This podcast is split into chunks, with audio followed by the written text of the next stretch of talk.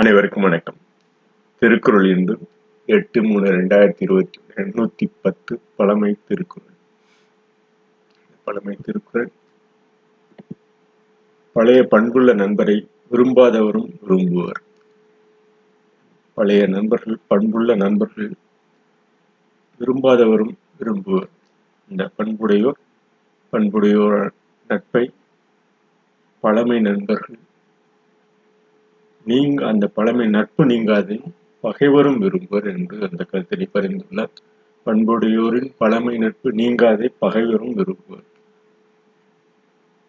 பழைய நண்பரோட பண்புள்ள நட்பு நீங்காதை விரும்பாதவரும் விரும்புவர் என்ற அந்த கருத்தை கூறுவது அவனுடைய பண்பான அந்த செயல்களை தொடரான செயல்களை நட்பு பாராட்டும் செயல்களை பகிர்ந்துள்ளார்.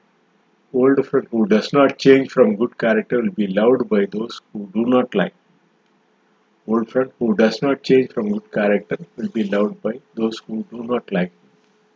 அந்த எண்ணூத்தி பத்தாவது குரலை கூறி இந்த பதிவினை நிறைவு செய்கிறோம் விளையார் விளையப்படுவ விளையார்கண் பண்பின் தலைப்பிரியாதார் விளையார் விளையப்படுவ விளையார்கண் பண்பின் தலைப்பிரியாதார் என்று இந்த பதிவினை நிறைவு செய்கிறோம் நன்றி வணக்கம்